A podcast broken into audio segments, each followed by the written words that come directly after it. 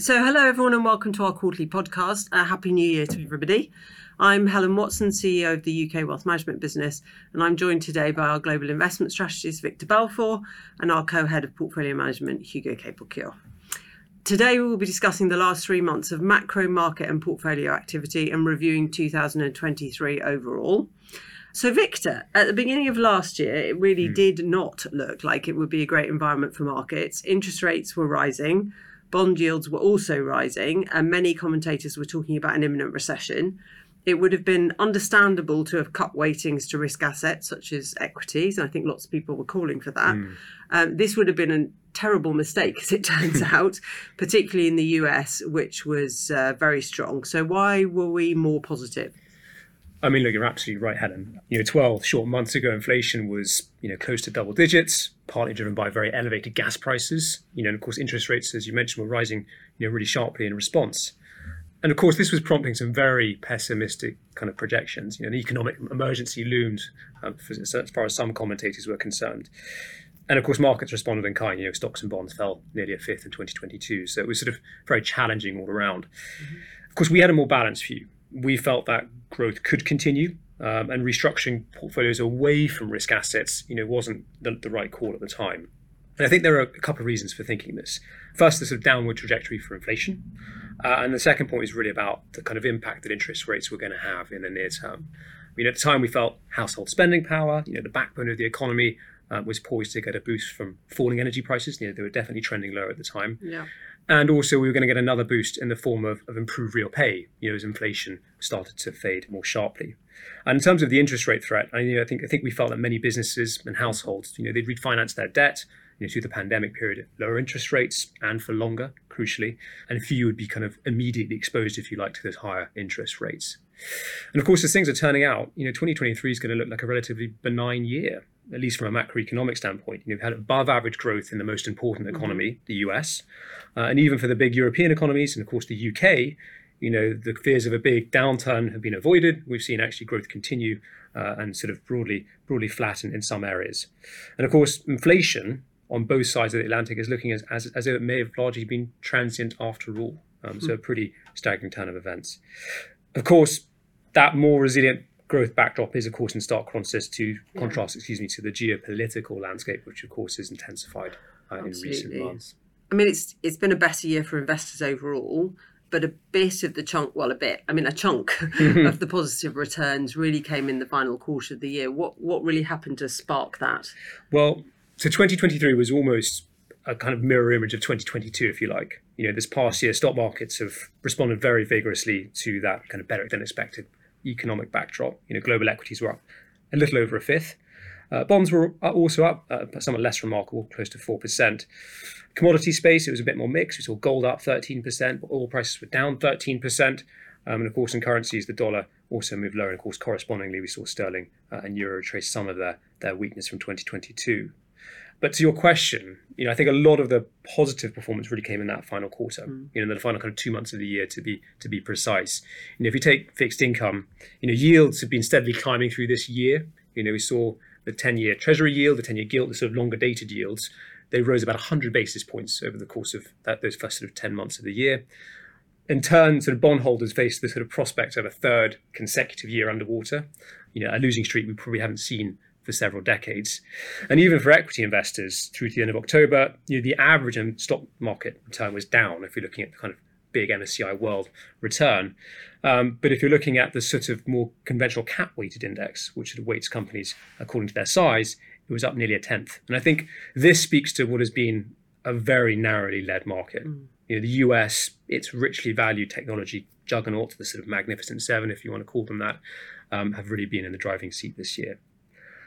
Ultimately, those stocks and bonds rallied sharply in those final two months of the year.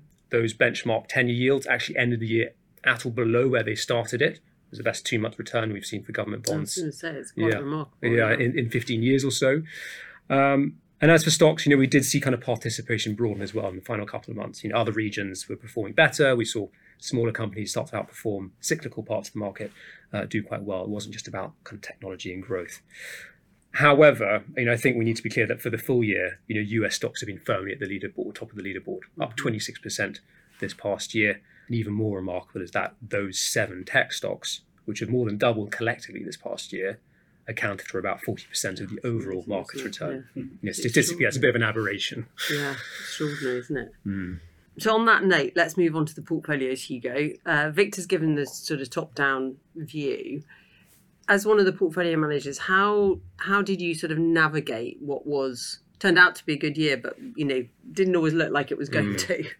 Well, exactly. I mean, if we had perfect foresight and we knew if only. On, if only. If we had, if we knew on the first of January last year that inflation would stay stubbornly high for most of the year, so above five percent through to September, and at multi-decades high, if we knew that interest rates would rise from three point five percent to five point two five percent, and for the increase to be one of the fastest on record, and that geopolitical tensions would remain elevated with the war in Ukraine ongoing, Chinese U S relations deteriorating, and then most recently the grim developments in the Middle East.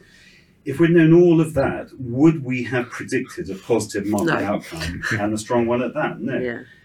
As it is, and as Victor said, global equity markets returned twenty-one percent in local terms, nine percent of which came in the final quarter, yeah. and U K bonds returned three point five percent. Sterling balanced portfolio returned twelve percent. This is just another reminder that short-term market timing is Absolutely. so difficult yeah. and not something that we engage with for, we think, good uh, reasons. The reason we remain positive and fully in- invested in equities is that we reconcile the top-down view from our strategy team with what we're observing on a bottom-up basis. In other words, what we're hearing on the ground. Mm-hmm. So we keep a close eye on the operating performance of the underlying businesses, and we think about the prospective returns from them as investments and over horizons longer than the one year. And we felt that the outlook for forward returns was actually attractive and that the businesses were navigating higher interest rates without too many issues. And ultimately, we were prepared to look through some of the macroeconomic and political noise and stick with companies that were performing well. You mentioned that the sterling balanced portfolios were up about twelve percent, obviously a very positive return, particularly given the backdrop. Can you recap just uh, in terms of different currencies for the portfolios, how they performed in the final quarter, but also how they performed in twenty twenty-three as a whole? Yes, yeah, so, so as usual, these numbers are for the balanced portfolios and their new core fund equivalents. So for sterling portfolios, these are up around six percent uh, for the quarter, which left them up around twelve percent for the year. For dollar portfolios, these are up around eight percent for the quarter, mm-hmm. leaving them up around fifteen point five percent for the year. And finally, the euro portfolios were up around five point five percent for the quarter, leaving them up around twelve point five percent for the year, slightly ahead of the sterling ones. As is usually the case, the differences in performance mainly relate to currency movements. Mm-hmm. So the dollar had recovered most of its losses in the third quarter, but then weakened again towards the end of the year. Yeah, right. When we actually sort of analyse the portfolios, Hugo, what, what have the main performance drivers really been, and how have the return assets performed and the diversifiers kind of as individual portions of the portfolio? Yeah, but if I take the sterling balanced portfolios as the example, most of the returns came from the return assets, the equities. This is what we'd anticipate in a good year for our markets. However, it was notable that bonds swung sharply from being a detractor uh, to performance to a contributor during the final quarter of the year. Uh, the return assets themselves overall outpaced broader world markets last year. And we're a bit surprised by this given, and I know I've talked about this in previous podcasts and Victor's mentioned it, how narrowly driven the market returns were by the so-called Magnificent Seven mega cap stocks, so Alphabet, Amazon, Apple, et cetera. Given that backdrop, what were the biggest contributors to performance? Amongst our strongest performers in twenty twenty-three were the travel-related holdings. People were, were traveling again, so Ryanair uh, up fifty-six percent, Booking up seventy-six percent. Uh, Booking's results in twenty twenty-three benefited from strong demand for travel and higher hotel prices. The company also delivered market share gains, particularly in the U S, where they took share off Expedia. These gains re- reflect the company's investment in its brand, which have in turn reduced customer acquisition costs and increased customer loyalty, with direct mobile app bookings now exceeding fifty percent of all bookings. Picking up on some of the other strong performers, Admiral stock was up thirty-one percent. Uh, as we had expected, claims inflation is now feeding through into higher motor insurance premiums. Definitely seen that. Yes. um, Constellation Software, another strong performer, up fifty-nine percent. The serial acquirer of smaller vertical market software businesses continue to positively surprise the market with solid revenue growth and continued acquisition strength. Uh, Microsoft, uh, which is the only one of the Magnificent Seven owned directly in portfolios, rose fifty-three percent. To put this into context, it added a staggering trillion dollars to its market cap in twenty twenty-three. So relative to the total size of the F T S E one hundred, uh, this is about forty percent. of the of the F T S E one hundred added by one stock over the course of twenty twenty-three. Might say more about the F T S E one hundred than, than Microsoft possibly, true, but true. yeah. Um, and this was partly on the back of the potential for greater revenue um, opportunities coming from, from A I. Uh, Lynda was up twenty-eight percent. So whilst not one of the top performing stocks in twenty twenty-three, it deserves a mention for its twenty-three percent compound return over the last five years. So this is a total r- return over this period of one hundred eighty-five percent, comparing to the S and P five hundred, the U S index, of one hundred seven. So it just illustrates that mm. you can make very strong returns from old in- industrials too. Especially when that S and P return's been driven by tech. Absolutely right. Yeah. Uh, and one of the funds, the Phoenix U K fund, returned forty-one percent and registered a new high for its N A V. The fund benefited from strong performance from their position in Barratt Developments, up fifty percent, uh, Fraser's Group, twenty-eight percent, and Hotel Chocolat, which is up one hundred six percent.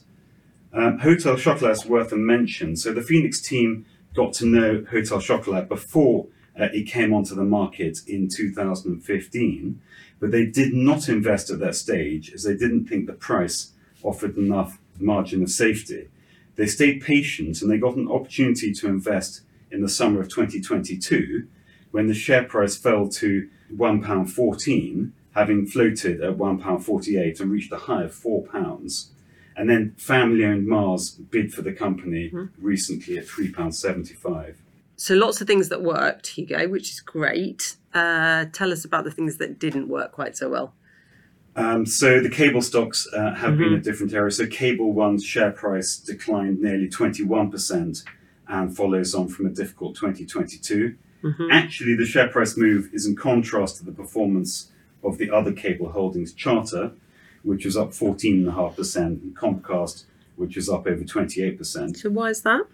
Well, the main reason we can think of is that Cable One is a small cap. It's a three billion dollars market cap, and small caps in general have yeah. struggled in twenty twenty-three. I mean, the Magnificent Seven are the biggest, and mm-hmm. the smallest haven't done well.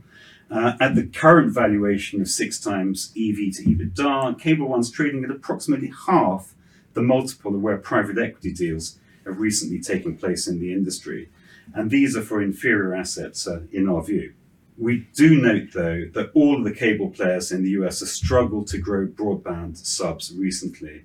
And this is due to a pull forward of demand during COVID, when sub growth nearly doubled from the rate before COVID, a lower level of house moves and a tougher macro environment, and increased competition, particularly from five G players such as T-Mobile, which have effectively taken all of the industry growth in the last eighteen months or so. And it's the latter which we're watching carefully. And our current view is that the five G and fixed um, wireless access has taken the low-hanging fruit of customers, five to six percent market share, and that much higher levels of market share will be harder to come by given uh, growing data usage. So we remain confident on the, on the cable companies, but they have been a tough area. Mm. Eurofins, um, the lab testing company, Uh, was down eleven percent, and the industry had a tough twenty twenty-three. In the case of Eurofins, one of their key segments, food testing, had to weather reduced product innovation from the manufacturers. That the actual food makers were, were, were cutting back on the amount of uh, innovating, and that impacted volumes. Another key segment, pharma and biotech, also had a slowdown, you know, partly because of overhangs from the pandemic. The remaining sector, environmental testing, was a bit stronger. But with Eurofins, we think that the market's focusing too much on the cyclical and not enough on the secular. Testing is a fact of life, and we can see reasons for all three end markets to be strong over time. Food manufacturers will need to start innovating again. The pharma sector will need new tests to go hand mm-hmm. in hand with new treatments. And for the environmental side, we suspect that we'll be hearing a lot more about P FAS, P F A S, which are also called forever chemicals uh, and other pollutants. And the final thing that was a, that was a bit weak on the stock side was Deere, down five and a half percent. We weren't that surprised to see Deere pull pull back a bit last year. So Deere is, is one that we view as a long-term cyclical winner. And our view of their leading position in the agricultural space was only reinforced when we attended the biggest U S farm show uh, in the autumn in Illinois. However, we acknowledge that the share price had perhaps run up too far in twenty twenty-two, mm-hmm. when it was the top performer, and we trimmed the position three times in that year. And we, we will opportunistically, you know, buy the stock back on further price weakness. Mm-hmm. I mean, it's one that we think is a long-term winner and, and has a keen focus on shareholder value creation. So quite a dispersion of performance um, with some very strong individual uh, contributions, obviously. I note that overall the stocks and the equity funds outpaced the World Equity Index last year. That's right. So uh, in aggregate, they're around two point five percent of the world ahead, ahead of it, the, yeah. ahead of the yeah. World Index. So that's great. Not that we look at it that way, but always good to know. Um, how about the diversifiers? How did they perform? So they rose half a percent in the final quarter, I mean, essentially flat for the year.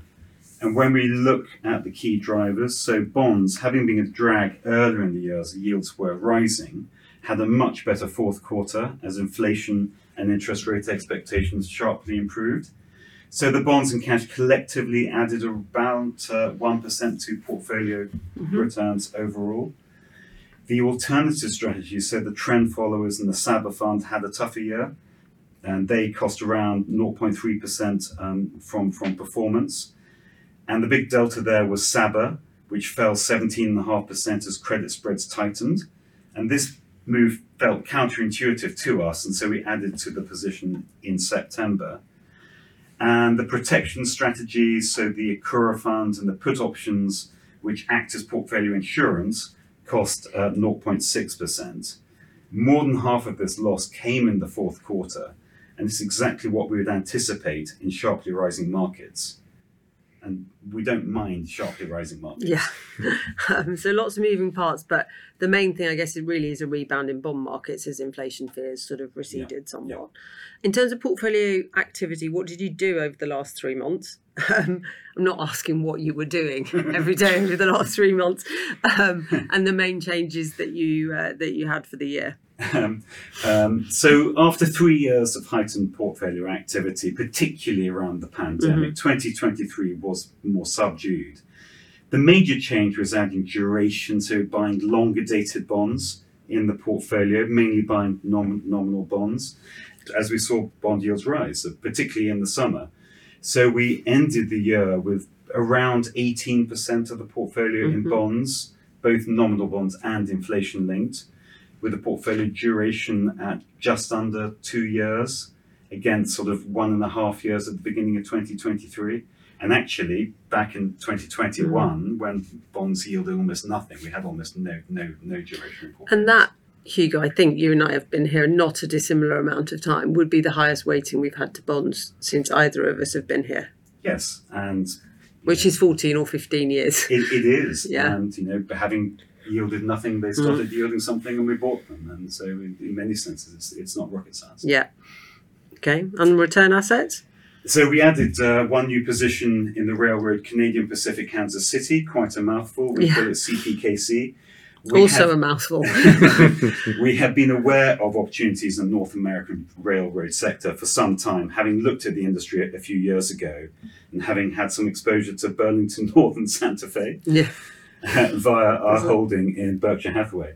We began to look more closely at C P K C, given that a significant merger was being finalised. Mm-hmm. We added to Microsoft early in the year when the price looked attractive to us at uh, two hundred sixty dollars. Mm-hmm.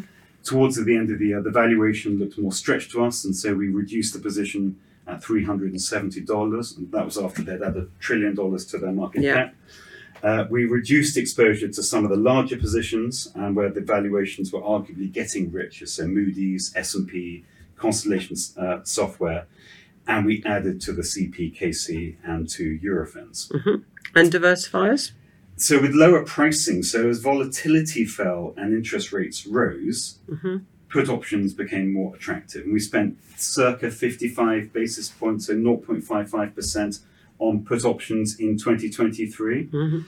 This compares to a total of zero point two percent over the previous two years, when we argued that this type of portfolio protection was expensive.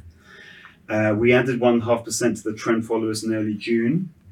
And as I mentioned earlier, we, we topped up the Saba fund by zero point three percent in September. Um, you mentioned the different slight differences in performance coming from currency. Did you change the currency positioning at all? Well, currency moves, particularly for sterling, were, were a major topic of conversation in twenty twenty-two as the cable, so the, the dollar sterling rate, uh, fell below one point zero three at one point. Um, I remember that well, and that was the time that we had the Truss and Kwarteng budget. However, little was said last year as we saw it move back above one thirty-one in early summer, and read anything in the, in the newspapers, and end the year at one twenty-seven.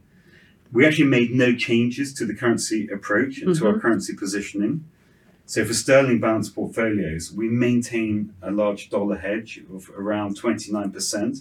And mainly this is to offset U S dollar exposure that we get from the bonds uh, and from funds like Saba and the Abbey Focus Fund, where we're looking to buy those funds, we aren't looking to buy dollars. Yeah. Um, and really this is to keep the net exposure to sterling in the sixty to seventy percent range. Great. Um, so coming back to you, Victor, in terms of the economic outlook, are we still comfortable with the shape of, comfortable hmm. with the shape of the business cycle? I mean, the short answer is yes. Uh, you know, we're still seeing this sort of relatively favourable mix of kind of ongoing growth um, and disinf- alongside kind of disinflation, as I mentioned earlier. That's not to say we won't see some sort of interest rate-driven sort of indigestion ahead, but I think our, our view is that a sort of big recession mm-hmm. is neither necessary nor inevitable. Um, you know, generally, economic surprises are still pretty positive across the major kind of developed blocks. Um, certainly, we look at things like the business surveys, very timely indicators of uh, of activity. You know, these have been stabilising most, for the most part. And importantly, the sort of la- lagged hard data, the sort of output data, generally is generally quite resilient. You know, there's still some patchy weakness in Europe, particularly Germany, and perhaps in the U K. But the U S, you know, which still matters the most, appears to be expanding at a kind of trend like two and a half percent into the end of the year. Yeah. And I think the important thing is that labour markets are still very tight across the developed world. And ultimately what this means is that consumers, for the most part, can continue spending, part, perhaps partly underpinned by you know, pay growth, which is pretty much outpacing inflation at the moment. So as it stands, I think you know we think that growth can continue for now. And of course, inflation can continue to fade as well.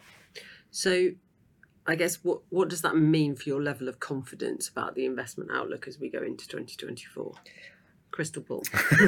I think constructive rather than confident right. is probably a better way to frame it. Uh, I think there are a couple of things that probably give us some encouragement. I think the first thing is the trajectory for interest rates, which is lower, mm-hmm. uh, and also the corporate earnings backdrop, which seems to be sort of stabilising. Uh, the kind of corporate profits are seem to be moving higher this year or poised to move higher. You know, in terms of interest rates, you know, we've reached the end of the tightening cycle. Or it seems to be the case. You know, inflation has obviously gradually kind of normalised over twenty twenty-three, and we think this will continue, albeit in somewhat lumpy fashion uh, as we go through this year. Markets, of course, have turned their attention to the timing, the magnitude of the easing cycle. In terms of what's priced in, they've probably become a little over-optimistic in their assessment. I think probably gotten ahead of themselves a little bit. Ultimately, the trajectory for interest rates later this year is lower, not higher. Mm-hmm. Uh, and if we see them fall, those interest rates, even modestly alongside ongoing growth, then you know the stock market is capable of trending higher. Um, and in terms of the, the kind of earnings piece, I think you know corporate profits were broadly flat last year, kind of stagnant. But, you know, second to third quarter probably likely marked the low point, at least for now. Mm-hmm. And earning estimates for this year are kind of tracking in the sort of ten to twelve percent range, which is uh, seems like a pretty pretty decent rebound ahead for us. I think kind of wrapping this together, our, excuse me, our top-down view looking into this year is that that kind of tug of war between interest rates and growth, the kind of policy growth trade-off remains constructive for risk assets. Stocks and bonds have lost a little bit of headroom, valuation headroom in recent months, but they remain inexpensive overall. And I think both from our side seem capable of delivering inflation-beating returns ahead, although perhaps more decisively mm. uh, in the case of case of stocks. Good. So, Hugo, we're in a new year with a fresh pair of eyes that you get given on the first of January. Um, what's getting you excited in the portfolio? My eyes might be fresh, uh, but uh, twenty twenty-three showed that it's Not not always fresh ideas that can deliver the best performance. A number of the strongest returns came from stocks that have been held for a number of years, but where the businesses continue to get stronger and stronger. A good example would be the ratings agencies, so Moody's and S and P. So in a sense, very old businesses, but mm. with an incredible wealth of data. And the market is waking waking up to all of the fresh opportunities that bringing new tech, such as A I, uh, to this data will uh, bring. So we still see plenty of runway in the existing portfolio, and I've mentioned some neglected areas of the market before, and some of these seem to be offering better value than ever. An example of this are the two Albizia funds, which focus on ASEAN, so Southeast Asian, consumer stocks. So these had another dull year. So one fund was up one point four percent and the other fund was down seven point four percent.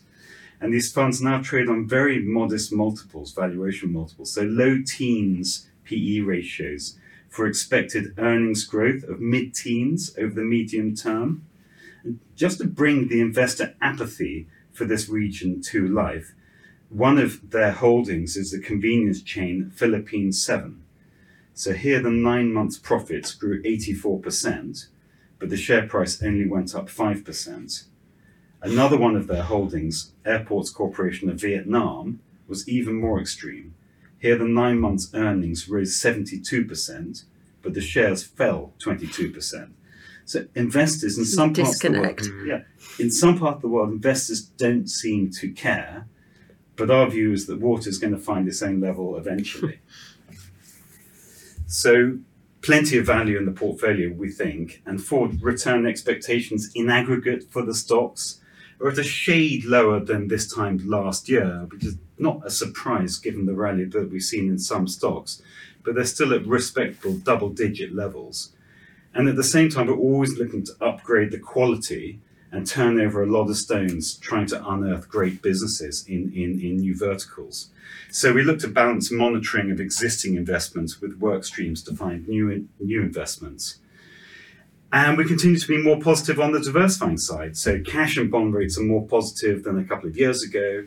And the diversifying strategies that utilize futures and options pick up on these better rates within, within their funds as well. Thank you. Well, thank you to both of you. You sound reasonably optimistic. Mm-hmm. Um, if Victor doesn't want to use the word confident, but cautiously yes. optimistic, shall we go with? Thank you very much for listening to our podcast. I hope you enjoyed it. Uh, we do try and touch on the topics which we think you'll be concerned about or interested in. So please do keep sending any questions that you may have to your client advisors, and uh, they will always be happy to discuss anything we speak about in further detail. Uh, remember, our podcasts are available on Spotify and Apple Podcasts, so if you wish to receive uh, these podcasts as soon as they're released or listen to some of our other podcasts, please subscribe to our channel on either of those platforms. Uh, thank you again for listening, and as I said, a very happy new year to everybody. Please note, this audio content is produced by Rothschild and Co for information purposes only. The podcast is not provided as a solicitation, recommendation, or invitation to buy or sell any security, fund, or any other banking or investment product. Nothing in this podcast constitutes advice of any sort, and no responsibility is accepted in relation to the content accuracy or any reliance on the information provided. The value of investments and the income from them can go down as well as up, and you may not recover the amount of your original investment. Past performance should not be taken as a guide to future performance. This content should only be used or reproduced with the express written permission of Rothschild and Co.